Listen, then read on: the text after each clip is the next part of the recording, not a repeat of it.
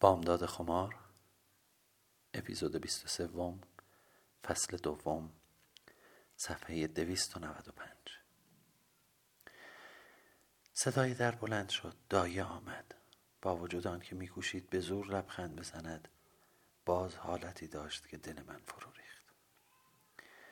بی اراده پای برهنه از پله ها به پایین دویدم و باران سوالات را یک ریز بر سرش باریدم دایه کجا بودی؟ چه شده؟ دروغ نگو از چشمانت می‌فهمم آقا جانم طوری شده؟ خانم جان؟ پس چه شده؟ می‌دانم یک اتفاقی افتاده زود بگو دایه گفت بر شیطان لعنت دختر زبان به دهان بگیر نه آقا جانت طوری شده نه خانم جانت هیچ خبری نیست یک چای به من نمی‌دهی؟ نشست و چای خورد دل توی دلم نبود پول مرا که یک ماه هم عقب افتاده بود دو دستی در مقابلم گذاشت. دلم شور می‌زد. باید ببخشی که دیر شد. گرفتار بودیم. گفتم دای دل از حلقومم در آمد تو که مرا کشتی بگو ببینم چه شده.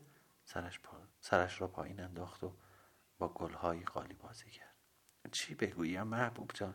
ناراحت می‌شوی اما اما اشرف خانم اش... اشرف خانم زن منصور. چه, چه شده؟ بگو دیگه.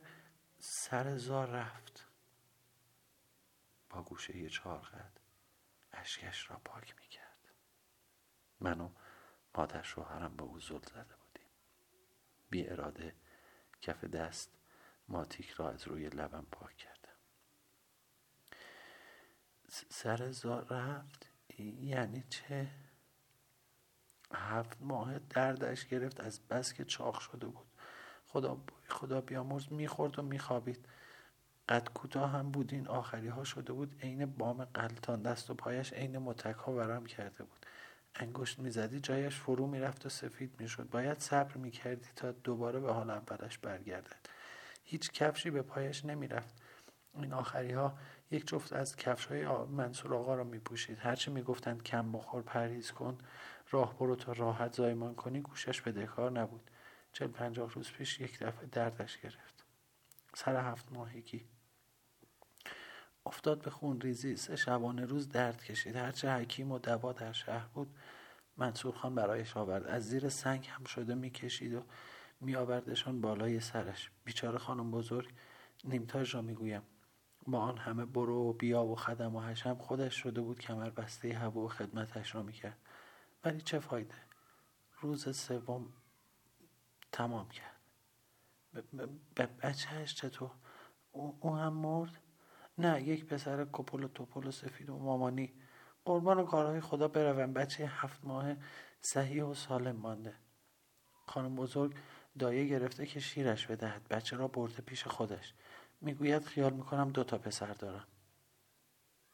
منصور چه کار می‌کنند خیلی ناراحت است.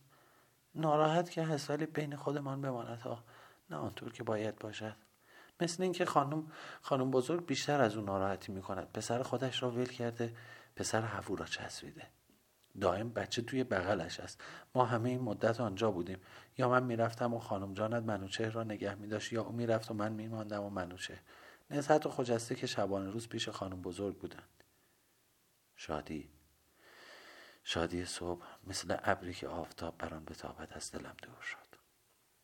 دلم برای بدبختی زنی که هرگز او را ندیده بودم میسوخت. برای گرفتاری منصور. برای متانت و خانومی نیمتاج. برای بازی سرنوشت و تقدیری که ناخوشایند بود میسوخت. از پوست کلفت خودم تعجب می‌کردم. که چه زود با آن همه کسافتکاری سخت جنین کرده بود و سخت جنین کرده بودم و باز هم زنده مانده بودم. رحیم دیر وقت شب آمد. پسرم در اتاق مادر بزرگش در آن سوی حیات خوابیده بود. شام میخوردیم که مادرش گفت امروز دایه خانم اینجا بود. مثل جاسوسی بود که گزارش کارهای مرا می‌داد. رحیم گفت به به. پس مبارک است پول رسیده. ولم کن رحیم. حوصله ندارم. پس تو کی حوصله داری؟ مادرش به تنه گفت. صبح که خوب سر حال بودی. ولی وقتی دایه جان تشریف آوردند و خبر تمام مرگ و میرهای شهر را دادن از این رو به آن رو شد. رحیم کنج کابانه رو به من کرد. مرگ و میر؟ خبر مرگ چه کسی؟ ناگهان احساس کردم شاید بیمیل نباشد. خبر مرگ پدرم را بشنود. می‌دانست که در آن صورت سهم الارث مناسبی به من می‌رسید. گفتم اشرف زن منصور. و اشکهایم سرازیر شد. در حالی که روی هر کلمه تاکید می‌کرد گفت اوه اوه اوه من فکر کردم چی شده؟ زن دوم پسر عموی تو سرزار رفته. تو هم که اصلا اون را ندیده بودی. حالا قنبرک زده ای که چه؟ سالی هزار نفر سر رضا می روند تو باید برای همه ازاداری کنی. با سرزنش گفتم رحیم او یک زن جوان بوده. بالاخره آدمی را آدمیت لازم است. به تنه گفت ده. که این تو. پس چرا اون وقت برای بچه ای که خودت تکه تکه پایین کشیدی آدمیت لازم نبود؟ مادرش همانطور که نشسته بود پشت به من کرد و با گفت والا همین را بگو. آتش فشانی که در دل رحیم بود و من تصور می کردم خاموش شده از زیر خاکستر ظاهر فوران کرد. تو می‌روی می‌روی بچه خودت را بچه مرا بی اجازه من بیخبر از من میاندازی. بعد میایی برای اشرف خانوم آبغوره می‌گیری. تو خیلی آدم هستی. قسم حضرت عباست را باور کنم یا دم خروست را؟ گفتم آن بچه نبود. یک لخت خون بود. انداختمش چون چون دلیل داشتم. دلیل داشتی؟ مثلا بفرمایید ببینم دلیلتان چه بود؟ مادر شوهرم گفت جانم دلیلش این است که می‌خواهد به قروفرش رسد. صبح به صبح بزک و دوزک کند و به خودش بر برود. تو جان بکنی من هم کلپتی کنم. ایشان بشوند خانم پایین و خانم بالا و بنشینند و فقط دستور بدهند که به این نگاه نکن. با آن حرف نزن. کوکب را نگیر. مبادا از زن دیگری بچه دار بشوی ها ولی خودش می‌رود بچه تو را میاندازد تا آزاد باشد. تا کشمش شود و تو بگویی بالای چشمت ابروز سرش را بردارد و یا علی مدد برود. خانه پیش خانم جونش. گفتم خانم حرف دهانتان رو بفهمید. چرا نمی‌گذارید حرمتتان را نگه دارم؟ رحیم سرخ و برافروخته از غضب از جا برخواست دروغ میگه؟ دروغ میگه؟ نور چراغ بر چهره برافروخته چشمان سرخ و سبیل چخماقی او افتاده بود. دندانها را بر هم می فشرد. چقدر این چهره کریه می نمود دیگر خودم هم نمی‌دانستم عاشق چه چیز او شده بودم. گفتم رحیم تو را به خدا دست بردار. از من بچه نمی‌خوای هان آرد میآید. حالا من اخ شدم. توی دکان نجاری که داشتی مرا میخوردی. یادت میآید؟ آن وقت بچه بودم. حالا می‌فهمم چه, چه غلطی کردم. سیلی او مانند شلاق بر صورتم نشست. این دفعه مادر شوهرم پادر میانی نکرد. فقط با لذت گفت حقت بود. در حالی که با یک دست گونه هم را گرفته بودم. رو به او کردم و پرسیدم خانم شما نماز نمی‌خوانید؟ به تنه گفتم. نه نه نمی‌خوانید. گفتم نماز می‌خوانید و اینطور میانه یک زن و شوهر را به هم می‌زنید؟ رویتان می‌شود که این آتش را بپا کنید بعد رو به خدا بیستید؟ از آن دنیا نمیترسید؟ آخر چه فایده ای از این کار می‌برید؟ بدبختی من چه نفی به حال شما دارد؟ چه هیزم تری به شما فروختم؟ غیر از عزت و احترام کاری هم کرده از خدا بترسید من که از شما راضی نیستم. صدایش به شیون بلند شد. دیگر برایم مهم نبود که همسایه ها می که پشت در کوچه یا بر سر بام خانشان پنهانی به تماشا ایستادند و سرک می‌کشند دیگر نمی‌گفتم که صدایتان را پایین بیاورید که آبروی من جلوی همسایه ها می رود. من هم مثل خود آنها شده بودم. رحیم از لای دندانها با خشم گفت چته چرا صدایت را سرت انداخته ای گفتم رحیم با من اینطوری نکن. اسیری که نیاورده ای رفتم بچم را انداختم خوب کاری کردم. میدانی چرا؟ از دست تو از دست مادرت و تنه های او نمی‌خواهم دیگر. دیگر نمی‌خواهم بچه دار بشوم. که بیشتر اسیر عذاب تو و مادرت بشوم. دیگر کارت به استخوانم رسیده. دلم می‌خواهد سر به بیابان بگذارم و بروم. شماها دیوانه هم کردید. چقدر نجابت کنم. چقدر کوتاه بیایم. یک وقت دیدی بچم را برداشتم و رفتم ها. دست به کمر زد. بچهت را برداری بروی. پشت گوشت را دیدی بچهت را هم دیدی. آنقدر بچه توی دامنت بگذارم که فرصت سرخاراندن هم نداشته باشی. حالا این یکی را انداختی. دیگر نمی‌توانی. بقیه را چه می‌کنی؟ از این به بعد باید سالی یکی بزایی. دست مرا گرفت و به سوی اتاق خواب کشید. نکن رحیم نکن. حال ندارم مریضم. دست از سرم بردار.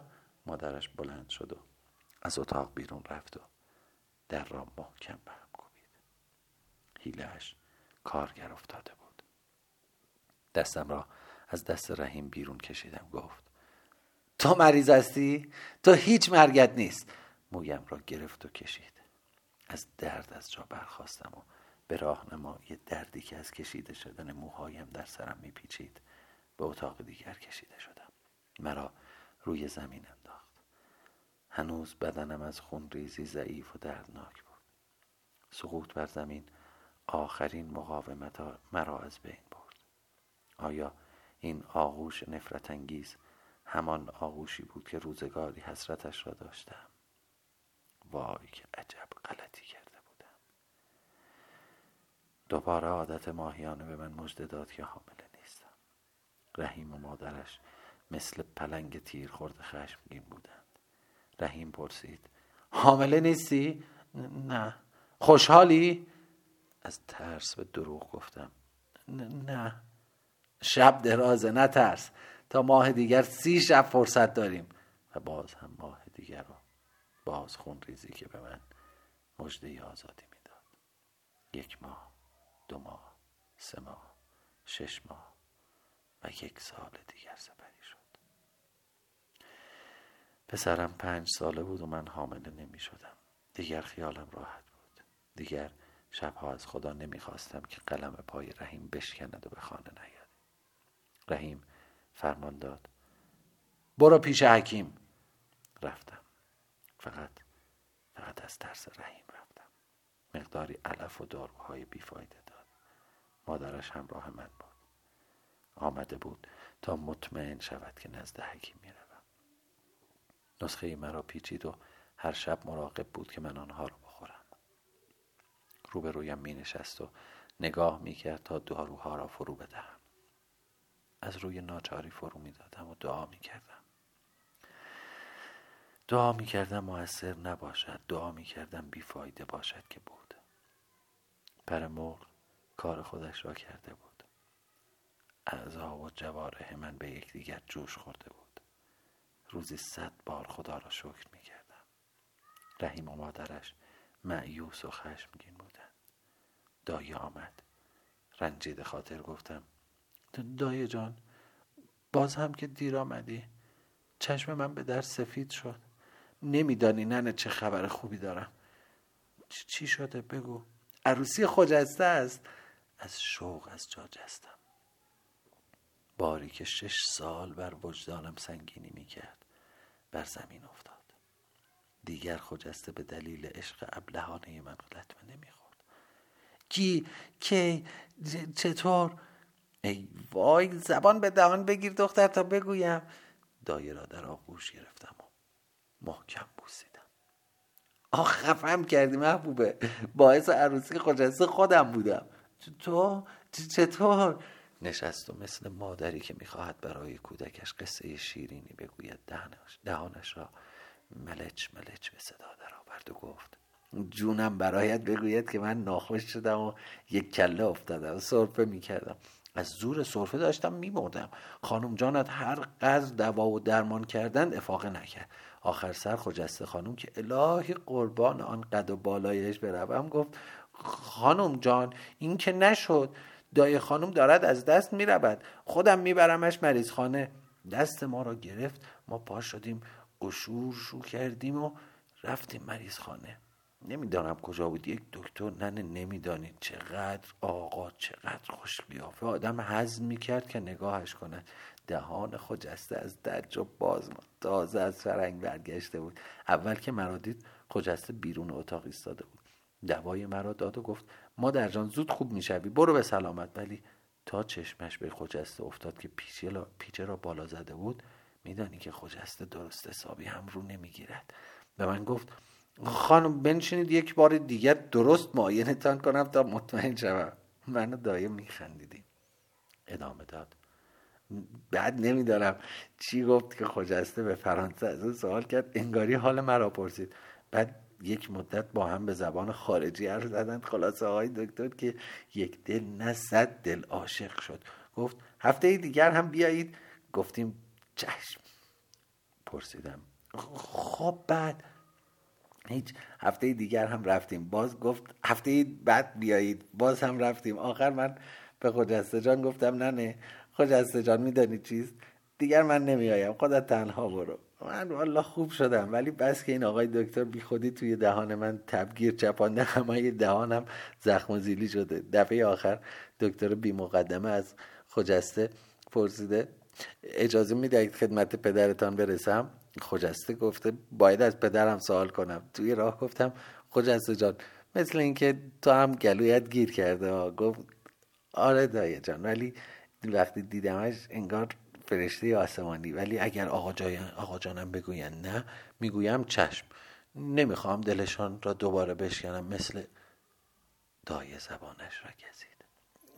بگو دایه جان مثل کی؟ مثل من؟ راست گفته. من که ناراحت نمی‌شوم. حرف حساب که ناراحتی ندارد. آره مادر گفت یک درد دل بس است برای قبیله ای خلاصه آقای دکتر آمد و حرفی زدن پدرت که از شوق این داماد انگاره انگار دوباره جوان شده بود پسر قاب به همه فامیل را دزدیده. اول می‌خواست جشن مختصری بگیرد دست زنش را بگیرد و ببرد خانهشان می‌گفت من اهل تشریفات نیستم. آقا جانت گفتن هر طور میل شماست ولی آن وقت من آرزوی دو عروسی به دلم میماند. بعد مادرش از ولایت آمد تهران. بزرگ فامیلشان است. می‌گویند او بوده که همه جوانهای فامیل را روانه کرده بروند درس بخوانند. همه حرمتش را دارند. شیرزن است. روی حرفش کسی حرف نمی‌زند. بی مشورت او آب نمی‌خورند. چه خانومی. قد بلند و باریک موها مثل پنبه دو رشته گیسش را میبافد. چارقد سفید ململ به سر می‌کند. لباس متین و مرتب آمد و با آداب تمام نشست. تعارف کرد چاق سلامتی کرد. خودش یک با مرد است. تنها آمد و مرد و مردانه با پدر صحبت کرد و گفت حالا مصطفی نمی‌خواهد جشن بگیرد ولی دختر مردم که گناهی نکرده جوان است آرزو دارد مگر آدم چند دفعه عروس می شود من هم آرزو دارم باید عروسی باشد. به آداب تمام. آقا جانت به دکتر گفت خوشا به حال شما که چنین مربی داشته. دو ماه دیگر شب ولادت حضرت فاطمه جشن عروسیشان است. نمیدانی چه برو بیایی است. مکسی کرد و با تردید گفت تو هم بیا محبوب جان. پرسیدم خانم جانم. گفته بیا. کمی فکر کرد و من من کنان گفت. نه ولی اگر بیایی که بیرونت نمی کنند نه دایه جان. ولم کن. دست به دلم نگذار. یک شب کلاه کوچک برای پسرم خریده بودم. خیلی آن را دوست داشت. دائم به سرش بود. نقش های هندسی سرخ و سبز و آبی داشت. هر وقت به زمین می افتاد آن را پیش من می آورد نه نه فوتش کن خاکی شد بگو خانم جان تا فوتش کنم. خب خانم جان حالا فوتش کن. و مادر شوهرم پشت چشم نازک می‌کرد. امه جان شب کلاه کوچکی را از جعبه چوب شمشاد بیرون آورد و به سودابه نشون داد.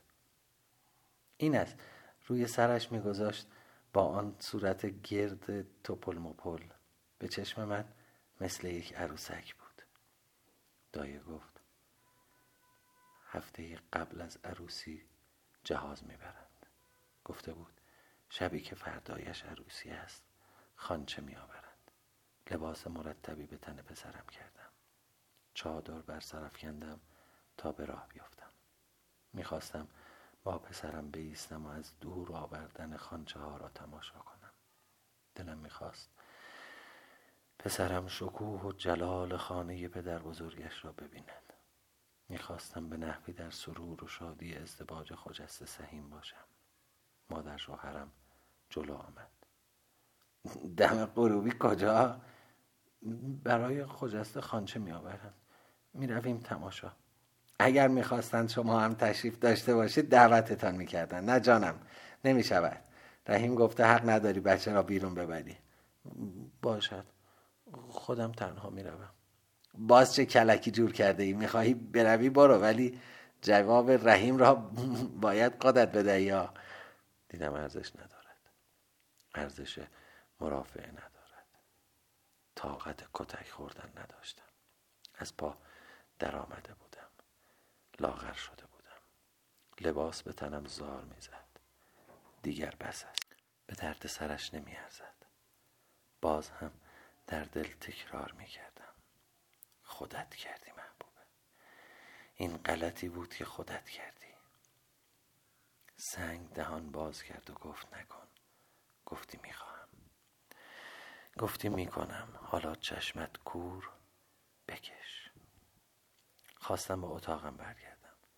پسرم تفلک معصوم که به هوای کوچه ذوق می‌کرد زد زیر گریه مادر شوهرم گفت. نه نه برو دم در بازی کن. میخوایی بروی خانه حسد صادق؟ و پسرم از در کوچه بیرون رفت و من خسته و بیزار به سوی دو اتاقی که دست من بود بازگشتم. شش سال پسرم تمام شده وارد هفت سالگی می شد اواخر زمستان بود. یک روز صبح زود که از خواب بیدار شدم برف ملایمی باریده بود.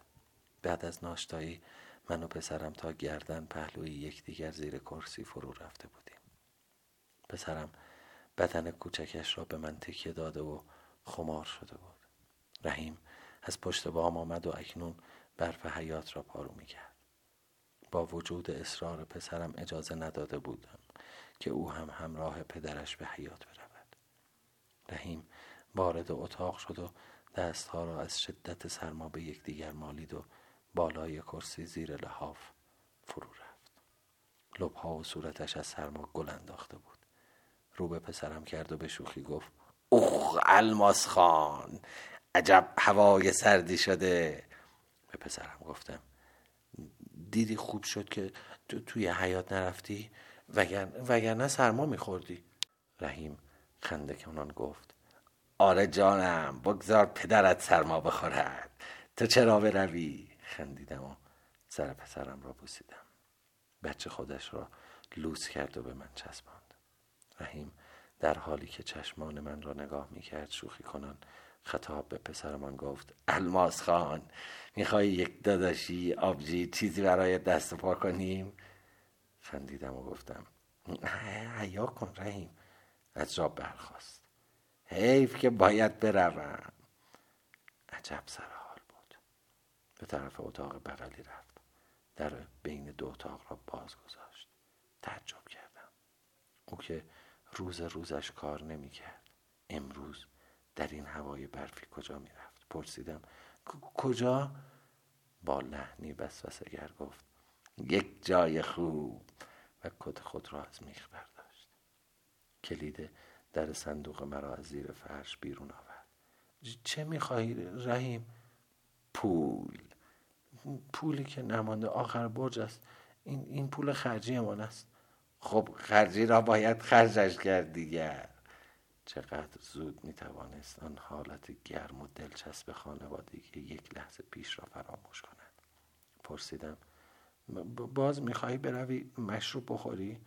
باز می‌خواهم بروم هر کاری که دلم خواست بکنم. فرمایشی بود. سر و زلفش را مرتب کرد و گفت ما رفتیم. مرحمت زیاد. پسرم خوابیده بود. از جا برخواستم ده پانزده روز بود حمام نرفته بودم. حسابش بیشتر دست مادر شوهرم بود تا خودم. از سرما حوصله نداشتم ولی چاره نبود. نمی‌شد تمام زمستان را حمام نرفت. آفتاب از لای ابرها بیرون آمد و اشعه دلچسب خود را بر برفهای حیات گسترد و از پشت پنجره روی کرسی افتاد. پشت دری ها را کنار زدم تا آفتاب اتاق را گرم تر کند. پسرم زیر کرسی خوابیده بود. مخچه حمام را برداشتم. به سراغش به اتاق تالار آمدم. همچنان در خواب. در را که گشودم از صدای باز کردن در بیدار شده و گریه افتاد. من هم میآیم من هم میآیم. کنارش دانو زدم. کجا میایی جانم؟ من دارم می‌روم حمام. با همه اینکه از کیسه کشیدن و سر شستن نفرت داشت از جا بلند شد و روی ملافه کرسی ایستاد. چشمان درشتش غرق اشک بود. چشمان رحیم دماغش را مرتب بالا می‌کشید. چشمانش چشمان رحیم بود. قبقب سپید کودک کوچکش را برای بوسیدن من جلو آورد. باز گفت می‌خواهم بیایم. می‌خواهی دستهایت را کیسه بکشم؟ می‌خواهی سرت را بشورم؟ سر را به علامت مثبت لبهایش را جمع کرد و گفت آره. به قهقه خندیدم. ای بدجنس اگر بمانی یک چیز خوب بهت میدم. چی؟ می‌دانستم گندم شاهدانه دوست دارد که آن روز در خانه نداشتیم. به دروغ گفتم گندم شاهدانه از ذوق بالا و پایین پرید و گفت بده بده. الان می‌گویم خانم جان برایت بیاورند. مادر بزرگش را صدا کردم. گفت بیا برویم الماس را می‌خواهم بهت گندم شاهدانه بدهم. الان مادرت برمیگردد. زود بیایی ها محبوبه ها زود زود. دویدم و جاکت سفیدی را که خودم برایش بافته بودم آوردم و به تنش کردم. گفتم خانم هوا سرد است.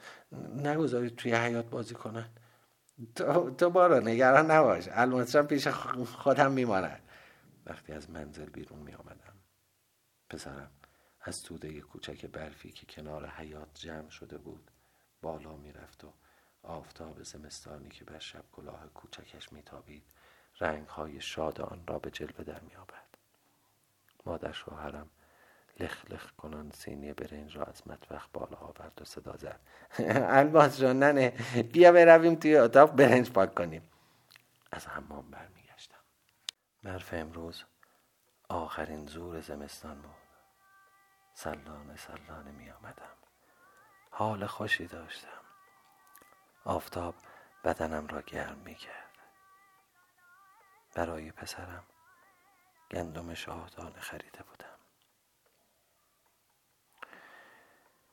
به کوچه خودمان پیچیدم و از دیدن جمعیتی که در کوچه بود یکه خوردم.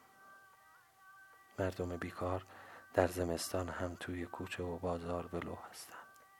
آن هم چقدر زیاد چقدر انبوه. این ازدهام بیش از آن بود که به حساب تخم شکستن و غیبت کردن همسایه ها گذاشته شود. مردها این میان چه می‌کردن آن هم این همه زیاد صد قدم تا جمعیت فاصله داشتم صدای یک جیغ به گوشم خورد. انگار اتفاقی برای همسایه ما افتاده بود. زن همسایه جیغ می‌زد. ولی نه اشتباه می‌کنم. او آنجا دم در خانه ما ایستاده بود و مرا نگاه می‌کرد. حتی در بند هجاب خود هم نبود. به هم خیره شدیم.